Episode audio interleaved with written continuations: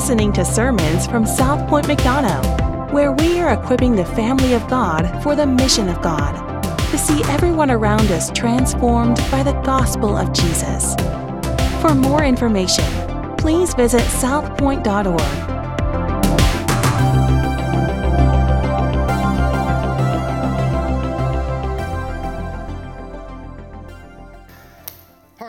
Let's jump in. Daniel chapter 1. As we do, I don't normally tell uh, some of these good old fashioned stories from my youth, but uh, I particularly like this one. And so, uh, a couple of decades ago, there was a couple, and they'd been married uh, for about 50 years, and which was a really big deal. This couple had married for 50 years. And so a local reporter went to this, uh, went to the husband. He said, "How have you stayed married for 50 years?" And the man said, Not only have we been married for 50 years, but we don't even fight. Then the reporter said, Yeah, that's your reputation. Y'all don't fight with each other. No one's ever heard you fight or disagree in public. What is the secret to an argument free marriage? And so the man said, Well, let me tell you how this marriage started. Let's go back to the beginning. He said, On our wedding day, we had agreed, let's, let's try to argue as little as possible. So they got married and then they went and got on their horses. Remember, this is a long time ago, okay? Or else it's in West Virginia, I'm not sure. Uh, they both went and they got on their horses and they were riding away from their wedding ceremony. And as they were uh, several minutes down the road, the wife's horse began acting up. And so as soon as the horse did, she got off of the horse and she went into the horse's face and she said, That's one. She gets back on the horse. They ride a little bit further. All of a sudden, the horse starts acting up. It's not obeying. She stops. She gets off the horse again. She gets in the horse's face and she said, That's two. She gets back on. They ride a little bit further. About half, a, uh, half an hour goes by. The horse acts up a third time. And without hesitation, the woman gets off of her horse, grabs her revolver, puts it right between the eyes of the horse, and shoots him dead. So all of a sudden, the husband said, what, are you doing? You can't just shoot a horse dead like that. What are you thinking? There, there's no way that you can think this is okay. And she looks at him and she says, That's one. the book of Daniel for us this morning is both a warning, like that, and a roadmap. It is both a warning for us as believers, even here today, thousands of years after Daniel was written. It's a warning for us, and it's a roadmap. As we step into Daniel, we just heard it read, we have to understand this concept of Babylon. Babylon is two things, it's two entities, it's two um, existences. One is the physical city and the land of Babylon. And we're going to see that throughout the book of Daniel. The whole book takes place in Babylon. And we see it in the very beginning. It says, and they went to the land of Shinar. Well, this is important because if we go back to Genesis chapter 11 and verse number 2, we actually see that the Tower of Babel is built in Shinar. So, a lot of human history takes place in this geographic location that we know as Babylon. It's modern day Iraq. It's a very real, tangible place on this globe. But, secondly, not only is it a tangible place, a city, but Babylon is also a secular power that is active in the world today. So you're like, what, what, what do you mean by that? Just as real as the country of Iraq is, just as real as the city and the territory of Babylon was, just as real as the city of Shinar was, there is a secular power in the world today where man is in charge. And it's referenced all throughout the scripture as the spirit of Babylon. Everybody say, Spirit of Babylon. Very real, very active, still there today. So before we jump in, I want you to see this. The spirit of Babylon is a counterfeit to the kingdom of God. So if you're a note taker, that's just right there, kind of in the intro. The spirit of Babylon is a counterfeit to the kingdom of God. Since Satan fell from God's grace, from God's presence in heaven, there has been a war raging all around us, and it continues even today. So, the reason a lot of us love the book of Babylon, we can't wait for the second half because we start looking at pictures and visions and dreams, and it relates a lot to the book of Revelation. In fact, as we've done polls in the past of South Point, and if you go to pretty much any church who polls their people and says, uh, What book would you like us to preach through next? 10 to 1, the response is Revelation because it's so intriguing to us, because it's so weird. But the book of Revelation is not just about the future. The book of Revelation is not just about the future. You see, John, as he writes through the book of Revelation, he uses allegory and he uses metaphors to describe a spiritual power that has been at work all throughout human history. And it continues to be at work even until today. But he describes this spiritual power that is at work, and he discusses and talks about in these dreams and visions of how it impacts and affects the physical realm where we are. So if you look at the book of Revelation, it begins with here's what has happened, and then it goes into the church age, and we saw that some last week, beginning in chapter six of Revelation, and then it looks into the future. Here's what you can expect. It's not all about the future, but it's about a spiritual power and presence that is impacting and affecting the world around us. We see a few hints of this in Matthew chapter 6. Jesus tells Peter, sorry, Matthew 16, he tells Peter, he says, Get behind me, what? Satan. Now, does that mean that Peter was actually, had he morphicized, I don't know, is that a word? Uh, yeah, we'll do that. Has, did he actually morph into Satan at that moment? No. Jesus was not addressing the man standing before him, he was addressing the power that was beneath him. We see the same thing in Revelation chapter 14. In Revelation chapter 14, Jesus discusses the power that is behind and underneath the nations of the world. Ephesians chapter 6, Paul says, We wrestle not against flesh and blood, the things that we see, but we're wrestling current tense against what? the powers and the principalities of darkness, those things that we cannot see. And friends, those things have not changed since then. They may look a little bit different today, but the power is still there. The spirit of Babylon is still present and still at work today. Today, we see the spirit of Babylon, I believe, and this is not an exhaustive list, but I think we see the spirit of Babylon at work still in evil nations. Nations like North Korea, like Iraq. We see the spirit of Babylon active in sex trafficking, in the drug cartel, in abortion clinics. We see the spirit of Babylon active in preachers who are preaching a false gospel. We see it at work in the pornography industry and in corporate greed. But can I tell you this this morning, friends? even though the spirit of Babylon is a counterfeit, this is not something new. And this is not something that we just simply relent to. Here's what I want us to know if you call yourself a Christian, hold on to this truth. Followers of, of Jesus are never at home in this world. So we can look around at this power and we can be scared. This is not the book of Daniel is not simply just a warning, it is both a warning and a roadmap. It's both of those things simultaneously. Followers of Jesus are never at home in, in this world. And Christian, believer, you are always in exile in this world. You are always in exile in this world because we are at war with the spirit and the power of Babylon. This is not our home.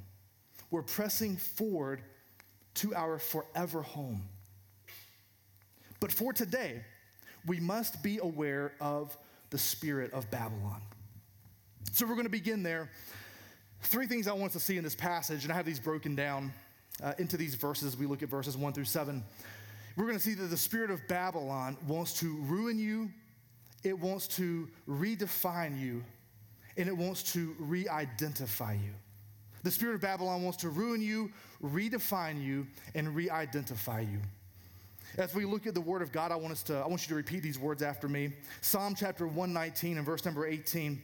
I'll say these lines, repeat these after me. This is our prayer this morning as a church. Open my eyes that I might receive God's wonderful word to me. Amen. Daniel chapter 1, the first thing that we see is the spirit of Babylon wants to ruin you. So, if, as we look at the passage here, and we're just going to walk through these first seven verses, we'll partake in the Lord's Supper and communion together. We're going to respond with a song. And so, I would ask you, as we read through these, let's not see this as a historical text. Let's see this as something that is incredibly applicable for our lives today. We can identify with the characters in this. Daniel begins In the third year of the reign of Jehoiakim, king of Judah, Nebuchadnezzar, king of Babylon, came to Jerusalem and besieged it. And besieged it. This very first verse, we see a lot of history taking place here. It says here, it's in the third year of the reign of this king. Now, I already had somebody, the very first question I got about Daniel when we, when we said we were going to do uh, the book of Daniel, the very first question I got was okay, so why does Jeremiah say it's the fourth year of the reign of King Jehoiakim, and this says the third year? This is crazy. I already can't trust the book of Daniel. That's not what this person was saying.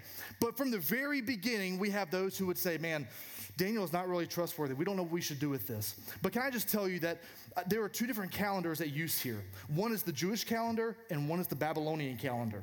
One says it's the third year of his reign, one says it's the fourth year of his reign. If you ever go overseas, a lot of European countries, uh, if you get on an elevator, you're going to go up to the first floor then the second floor, then the third floor. I was on an elevator yesterday. Guess what floor I was on initially? The first floor. And so, 100 years from now, if me and somebody from Europe write a story and they begin comparing it and everything happens on the second floor, but here's the first, nobody's mind is really going to be blown, okay? We get it. It's just two different ways of looking at numbers. In fact, if you go to a lot of African countries, the first day that you're born, you are one year old. And then, after you've been alive for a year, you turn two years old. Okay? So if we look at the third year, fourth year, if your life groups look at it, if somebody's like, you can't even trust it from the very beginning, just know we're looking at it slightly from two different perspectives. Word of God, still faithful, true, authoritative. Everybody good with that? All right, amen. Let's go. Uh, we see that this guy, Jehoiakim, we see right there is the reign of Jehoiakim. This is important because up to this point, we've had a lot of really terrible kings. And then we get King Josiah. What age was Josiah when he became king? Eight. Yeah, real little dude. Eight years old when he becomes king. I've got a, a son, his name is King. Uh, he's about to turn eight. Man, he would love it. It would be terrible for the rest of us. But, Je- but Jehoiakim is Josiah's son, incredibly ungodly man of what was supposed to be a godly nation. But the nation was in shambles. In fact, Jehoiakim was so terrible that at one point he took the scroll of the law and he cut out the word of God, the law, line by line, and he burned it in front of God's prophets. That's what he thought about the word of God. What's crazy is that his approval rating in Israel was still really high. People loved Jehoiakim, but God despised him. So we already see the contrast here between what was supposed to be a godly nation was absolutely godless, beginning even at the top of the nation. As a result, we see at the end of verse number one, Nebuchadnezzar, king of Babylon, came to Jerusalem and besieged it. Back in Leviticus, God had told the people of Israel how to live, how to function, how to take care of the land, how to take care of each other. And instead of obeying God and relying on Him as their king, they said, We think we know better. We're going to disobey you. And we see this cycle of disobedience, of punishment, of repentance, of the grace of God coming in. Okay, God, we'll follow you. Five minutes later, disobedience for years and years. God finally says, What in the world? He punishes them. They hate the punishment. God, we're so sorry. Okay, I'm God. I'm merciful. I'm gracious. Okay, thanks. We'll worship you. Like 10 minutes later, disobedience. We see this cycle all throughout the Old Testament. Right here, we know this as the exile, a huge point in Israel's history. And so, as a result of them not stewarding the resources of God well, they are under the punishment of God. And last week we said that exile is part of punishment. It's not we can't just say, well, it's punishment, so the entire thing is bad. It's contrary to God's plan. No, we know that this is still part of God's plan. And even through this, God wants to teach his people everything that you have is from me.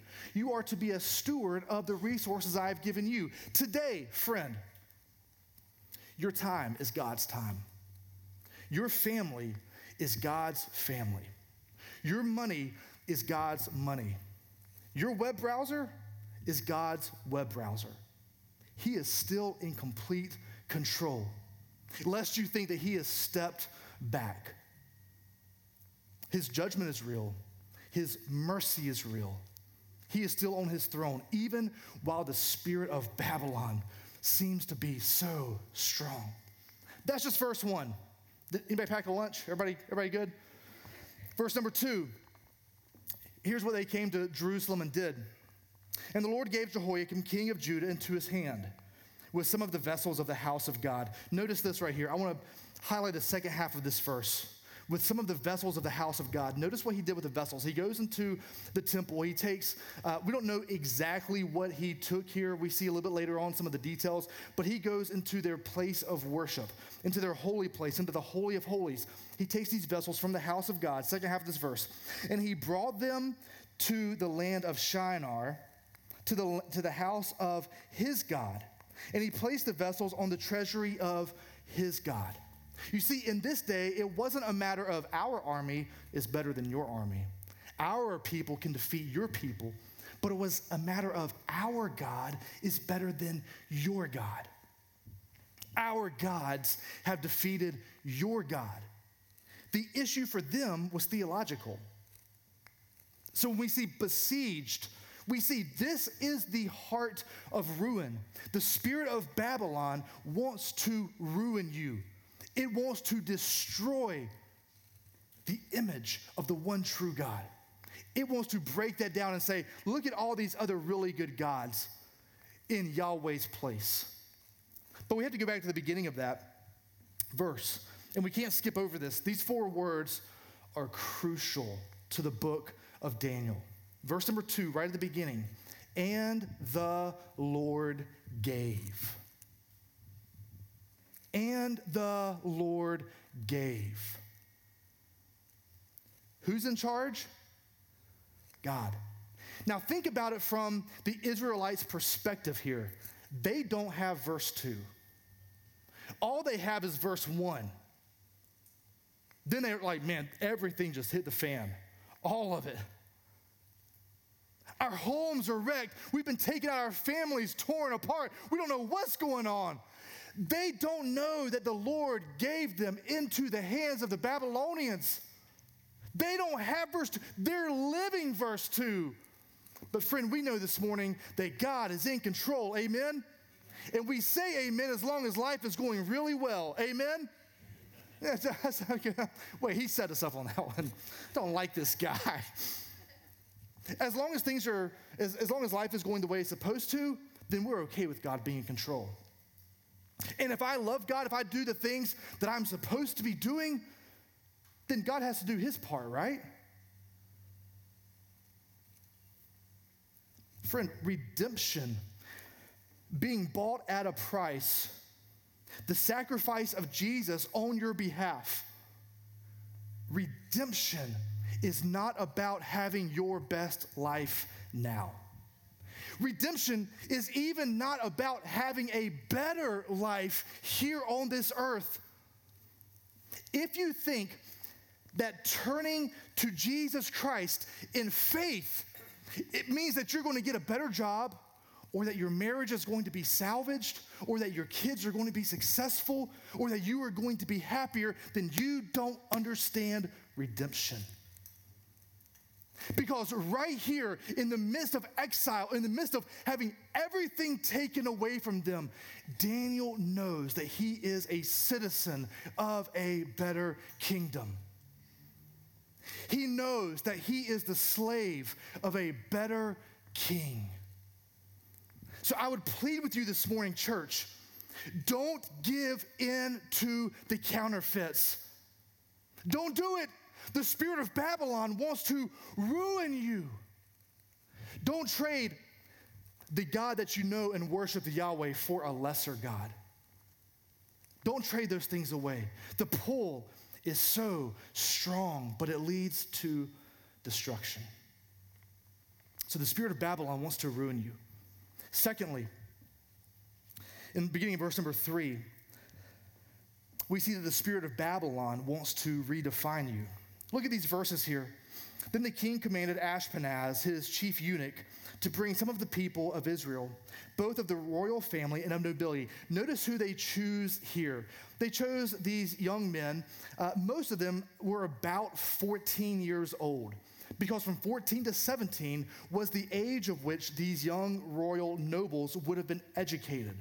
And so he wanted those so that he could educate them and give them places of power and position in the kingdom of Babylon. He knew they were good looking. That's what it says right here. He picked the good looking guys, he picked those who were strong, those who were smart. They had a high uh, intellectual quotient, a high IQ, they had a, a high emotional quotient, a, a high EQ. These are the best of the best. And they've been torn from their families. They've been torn from their religion. They've been torn, and what has been taken from them is even the opportunity to have a family. We see they've been, they've been taken, and Babylon wants to redefine them.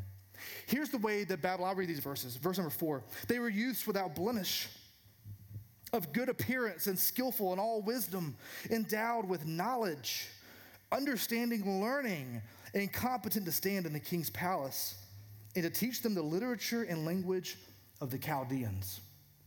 Remember, we said that's the same language as the Babylonians. Verse 5 The king assigned them a daily portion of the food that the king ate and of the wine that he drank.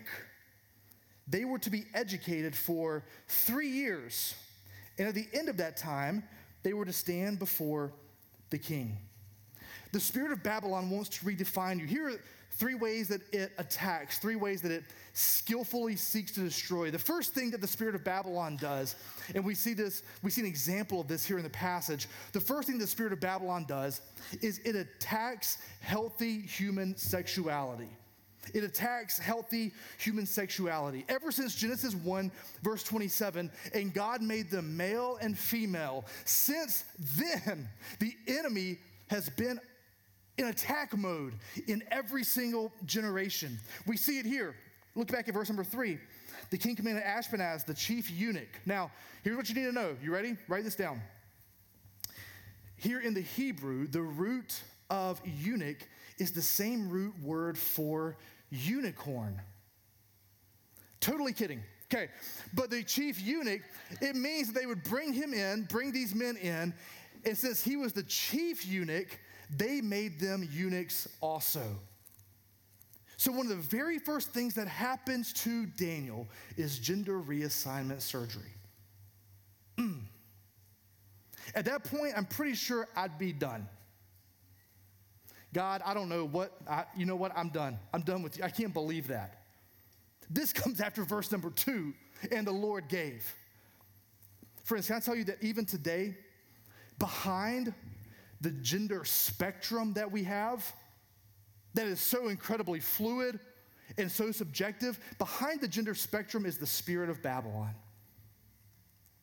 Because it seeks to attack healthy human sexuality. Secondly, the spirit of Babylon seeks to kill our children.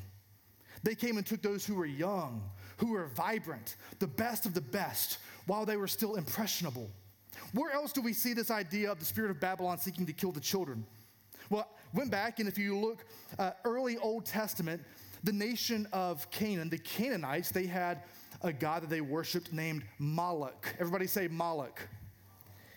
In order to worship Moloch, what they did is they would sacrifice their children to him in an act of worship. So we see this has been taking place for years. The spirit of Babylon seeks to kill these children. But if you look at the Egyptians, about the time that Moses was born, the evil spirits led the Egyptians to kill little children. We see it again, King Herod, about the time that Jesus was born. What does he seek to do? He seeks to kill children. In Revelation chapter 17, the, the author John says that the spirit of Babylon is the mother of prostitutes who seeks to destroy the offspring of the people of God. Today, we call it abortion. It's the same spirit of Babylon.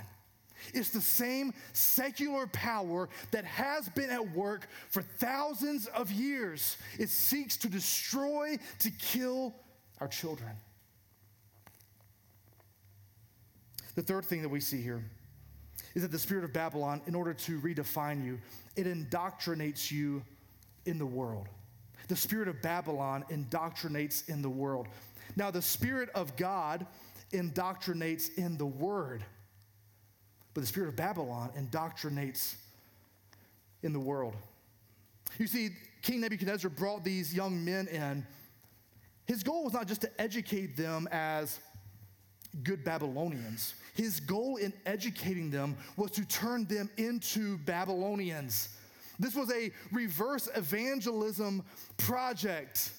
He wants to remove all of their religious structure and system from them. Now, for him, it took how many years? How many years were they in education there? We just saw it. How many years? We saw it in verse number five? Three. For us, how many years does it take? Four. It's called college. For some of you you're like, four? It took me seven. Okay, well, it's supposed to take four we send our kids off. I had a conversation with a lady a matter of weeks ago, and she said, My daughter is about to go off into school, and she's going to be, I'm not going to tell you what she's studying because she might hear this, and she's going to be hearing these things from an evolutionary worldview. And I'm so scared to death. I thought a few things. One, who's paying for her education? Oh, you are. Okay, so your hands aren't completely tied. Secondly, You've had her for the past 18 years of life. You see, friends, we're scared to death of Daniel 1. Rightfully so. If you are a parent, you should be scared to death of Daniel 1. This is a warning. Don't forget, this is also a roadmap. Because we're scared to death because of Daniel 1, because we forget our responsibility back in Deuteronomy chapter 6 to love, have them write this on their foreheads, train up a child in the way he should go. When he's old, he won't depart from it. Love the Lord your God with your heart, your soul, your mind, with everything that you are. And if we've done that, can, can I promise you success in parenting? No, I can't. But we have failed on Deuteronomy 6. So we are scared to death of Daniel 1 whenever it gets here. Here's the problem we are already there. Daniel 1 is already here. This is not something that's happening in the future. This is not a warning this morning on September 11th, 2022, about what's going to happen in the future. It is here. Look at our college classes, but even way before that, let's go back to elementary school. How we have this gender spectrum. This morning, I opened up Spotify, uh, and I'd never seen this before. Maybe it's maybe it's always been there, but it had like some suggestions for me, and it had a few podcast options. But one of the categories, the very first one that was, I couldn't believe it. I actually screenshot it on my phone. It said, "Play your part." And I play my part in what? I started scrolling through every single podcast they were suggesting had to do uh, with gender equality had to do with how to discuss being bisexual with your children, had to do with transgenderism. How do you discuss this with your children? I thought, that that's not the part I'm playing. Right under that, it had another category of selections dinner time conversations. I started scrolling through those. They were uh, not in the same vein, but I thought, none of this stuff. And then the third category I saw, it actually it, it said lazy Sunday morning. I thought, yeah. The reason I have these first two is because for the past couple of generations, we as the people of God have had a bunch of lazy Sunday mornings. We have not been walking through the Word of God to be rightly educated with how to pursue others with the good news of the way that they were created and the gospel of grace that we have in Jesus Christ. We have forsaken, parents, we have forsaken the greatest responsibility that we have here. And some of y'all would say, well, man, I've, I really messed up as a parent. Had a conversation this past week, but man, I wish I would have known that. I wish I would have started sooner. Can I tell you this morning? I'm not here to beat you over the head and say, What in the world were you thinking? I want to invite you into the grace and mercy of Jesus and say, just like me, just like you, look around. We're all broken, messed up people. The book of Daniel is a warning, but it's also a roadmap. How do we respond today to the grace of Jesus? You can also say that the, the secular culture has begun in the elementary school. We see it pervading our entertainment choices, whether it's on Spotify or Netflix, Hulu, whatever it is. Today, used to, even a couple of years ago, I could sit this afternoon and watch football, praise God, uh, with my kids and not worry about the commercials that were there. This afternoon, when I do that, I'm gonna have to probably mute the commercials, turn the TV off for a moment. Things are progressing. We can look at, at sports, at movies, entertainment, music, the things that we put our children into. We can't just say, oh, well, I, I, didn't, I didn't know. It's not my fault. It's the education. I got to do that. What about travel ball? I know Henry County, I might get in trouble for this. But on so many weekends, we've said, you know what's most important? Is sports. You know, I, I really don't have time to parent my kids, so I'm gonna stick a, a tablet in front of them and let that tablet do the parenting. I mean, I'm doing, I'm doing, I'm really doing the best I can, but I've just got to do that. And it's not so much that the spirit of Babylon has come and attacked us and we are being beaten down. We are surrendering to the spirit of Babylon, friends. And we are laying our children on the altar of the enemy. Next weekend begins fall break, I believe. For many of us, we're going to be gone from right before fall break to right at the end of it, and we're going to come back exhausted. Man, I don't know why I do this every time. Am I telling you, hey, if you're not here on Sunday, you're going to hell? I'm not saying that. Take some time with your family. But here's what I'm saying is if month after month the priority of your life is to travel and to entertain and to indulge and to sleep in and to be lazy and to procrastinate, then you may have no one to blame except for yourself when the spirit of Babylon has taken up residence in your home. And I pray that's not true. Don't hear this as a condemnation. The past week or two, you can ask my life group, people who are close to me, I have felt like a terrible parent. You're not hearing it from a guy who's got it all together. You're not. But you're hearing it from a guy who loves you and your family. I want the best for you.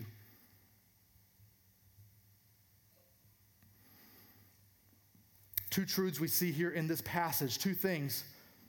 And this ties in to this education incentive of the Babylonians here, of these Jewish people. Two things that we, that we know. You will always drift from people of faith before you drift from your faith. Why is it vital that you're tied into a local church community? If you come here this morning, you're like, hey man, this is not the church for me, you know what? That's fine. Be tied in with the people of God somewhere. Please, please pursue the mission of God in your home, in your neighborhood, with a local body of believers somewhere, please. These folks, they had been taken from their home in Jerusalem 700 miles away to Babylon. It was so much easier to re indoctrinate them when they were not tied to the same people of faith. But secondly, where the people of God are not submitting to the Spirit of God, the Spirit of Babylon always fills that void. The Spirit of Babylon always fills that void. Hear me on this. Unified unbelievers will always be stronger than ununified believers unified believers, those who are under the control of the spirit of Babylon, will always be stronger than the Lone Ranger Christian. South Point, South Point McDonough. I don't point my finger at the people in Locust Grove. I mean, I could, but I'm not going to. I'm just kidding. Mostly kidding. Gossip, anger, division, always being right, always finding the fault, the inability to forgive, that's the spirit of Babylon. The Spirit of God is one that brings unity, one that brings peace. Thirdly, we see in these last two verses, verses six and seven, Not only does the spirit of Babylon want to ruin you and want to redefine you, but the spirit of Babylon wants to re identify you. We see here the change in names. We see it in verses six and seven. Uh, I put these up here on the screen for you, uh, but you have it right there exactly in the verse uh, in, the, in these two passages. Uh, Daniel's name, it says it is changed to Belteshazzar. Everybody say Belteshazzar. Yep, so Daniel means God is my judge. Belteshazzar uh, in Babylonian means Baal or Bel, will protect. Now, Daniel's name is actually prophetic because Daniel doesn't care who judges him. Throughout the book, we see that Nebuchadnezzar can't judge him. We see that Babylonia cannot judge him. We see that Satan cannot judge him. Only God can judge him. That's who he lives for, is God. His name is prophetic. Secondly, Hananiah means Yahweh is gracious. His name is changed to Shadrach, which means under the command of Aku, which is a local moon god. You see here that the comparison between these, they're saying, no, no, no, not Yahweh, but this God. Thirdly, Mishael means who is like Yahweh. Also, that's where you get the name Michael. He uh, is changed to Meshach, which means not who is like Yahweh, but who is like Aku, this moon god. Lastly, Azariah means Yahweh is my helper. Abednego means servant of Nebo, which is another local god. Friend, the spirit of Babylon does not care who you worship as long as you are not worshiping the one true God. It doesn't care if it's Aku, if it's Nebo, if it's Baal, it doesn't care. But what does Jesus say in John 14, 6? He says, I am the way, the truth, and the life. No one comes to the Father except through me. The spirit of Babylon does not want you to get to the Father. Hey, look at all these other options. Just, just pick one, as long as it's not Jesus. You know what's ironic, though, about this entire book? When these men refer to themselves, they always refer to themselves throughout the book of Daniel by their Hebrew names. And often, Daniel is even referred to by the Babylonians as Daniel. As we get into chapter six, we're going to see that as he's down there in the lion's den, the king comes up and says, Daniel, has your God protected you? The other thing that uh, linguists and historians, theologians who are much smarter than me would say is that as we look at chapters two through seven, remember that's written in Aramaic. Every single time these men's names in the Babylonian Aramaic are written, Belteshazzar, Shadrach, Meshach, Abednego, every single time they're written there in the, in the original texts, they're actually misspelled. They're misspelled every single, and they're always misspelled a little differently. And linguists would say the reason they were doing that is because they were making fun of the Babylonian gods. They were doing it just kind of poking somebody right in the eyeball. You may call us this, but this is not our real name. Here's what we need to know from that, friend. Brother, sister, the world can change your name, but only the one true God can change your nature. These men knew whose they were. They knew who they were. They knew who had given them their identity. They knew who they served. I would plead with you again don't give in to the counterfeit of the spirit of Babylon. Because in Christ, you have a new nature. No matter what happens to you in this world, Jesus Christ is still on the throne. He is the one who gave, He is the one who provides. When we look at this story, uh, the temple had been in ruins. They came and they besieged the temple there in Jerusalem. And here's what that means the temple was besieged, it was ruined, it was torn down. Think about this, and for us, we're like, okay, yeah, that really stinks. We can't compare, though, to if they came and tore down this building at 171 Racetrack Road. Like, oh man, that would be terrible. I would hate it. But think about it from the perspective of this 5th, 6th, 7th century BC Israelite that was the only place that they went to worship in the world. And the reason they went to the temple is because that is where the presence of God dwelt physically, literally, spiritually. The presence of God was there in the Holy of Holies. And from Daniel and his friends' perspective, it was literally impossible to remove the presence of God. It was impossible for the temple to be brought to ruin. But what did the Babylonians do? They went and tore down the temple, which doesn't mean they just took the stones and the timber and break it down. Oh, what are we going to do now? Essentially, the way they would have understood it is that their religion, their Jewish nation identity was completely decimated and over. For these men, it could not get any worse. They were done. But what we're going to see through the book of Daniel is that Daniel held on to the promise of God, even when it seemed impossible. I'm reminded of when Jesus Christ was in the grave, he had just been put to death. And all of his disciples and followers, man, this is the person we've been looking forward to. This is the Messiah. But then he's dead, he's done. There is no more. Christ's body is lying there, lifeless. But, friend, the plan of God was not over, it had not been thwarted. Maybe you come in here this morning and you say, Man, I came in here defeated.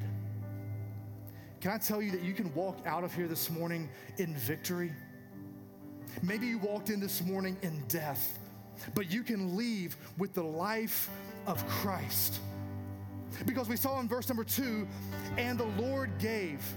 But one of the most familiar verses is not the most familiar one in all of the scriptures. And if you watched enough college football yesterday, then you probably saw it behind one of the end zones. But you saw John 3:16. For God so loved the world that he did what?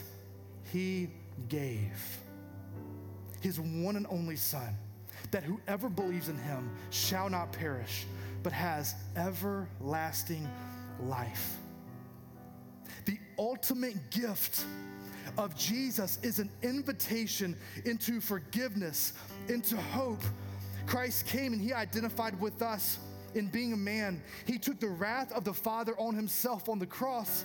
He was placed into the ground, but three days later, he rose victorious over the spirit of Babylon, over an enemy that we could not defeat. He ascended to the right hand of the Father and he said, I'm coming back to get you one day. Hang on. Don't give in to this lesser king, to this lesser kingdom. Don't make a home for yourself here. I'm making a home for you there. I'm a better king. That's a true kingdom.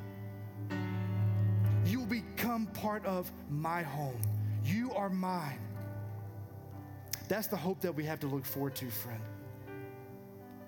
Jesus Christ became sin for us so that we don't have to eat the food and drink the wine of a lesser king, but we get to eat the food and drink the wine of the true king. We get to take part in his body that was broken. We get to take part in his blood that covers us. So now we are seen as righteous. As righteous. There's the hope, there's the life, there's the promise. This morning, we're going to participate in this meal together. Those who have placed their hope and their faith in Jesus Christ. And I would plead with you to repent of the spirit of Babylon that you have been pursuing with its empty promises. Pursue the Spirit of God. He has made himself known he has tabernacled among, among us. His presence is here even now. This bread and this juice, it reminds us of that. This community here, as you look at each other, it reminds us of that. As we've opened the Word of God and look at the book of Daniel, it reminds us of that. Don't leave and say, you know what, man, that's good, but you don't understand my life. You don't understand what I need right now. Jesus Christ does. He is all satisfying respond to Him in faith this morning. Friends and family, this meal is for those who are in good standing with a local church, a body of believers. I would plead with you if you do not know Jesus Christ as your personal Lord and Savior, just stay in your seat.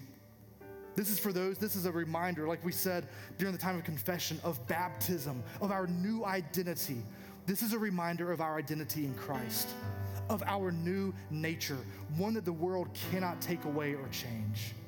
If you're in sin, this is a chance for you to repent. If you need to go and repent to a brother or a sister or a wife or a kid, do that now. Let's be reminded of what Christ has done and rejoice that we're going to be at home with Him very soon. As soon as we get done, uh, Jason and Maria are going to lead us in a new song. It's called Almost Home. And so I would encourage you as we learn these words and sing them together. Our hope, our anchor, our foundation is not in what we see. Our hope, our foundation is in heaven. That's where we're going. We're running there together. Let's celebrate that new life through the life and the death and the burial, the resurrection of Jesus Christ. Family, you're invited to join me.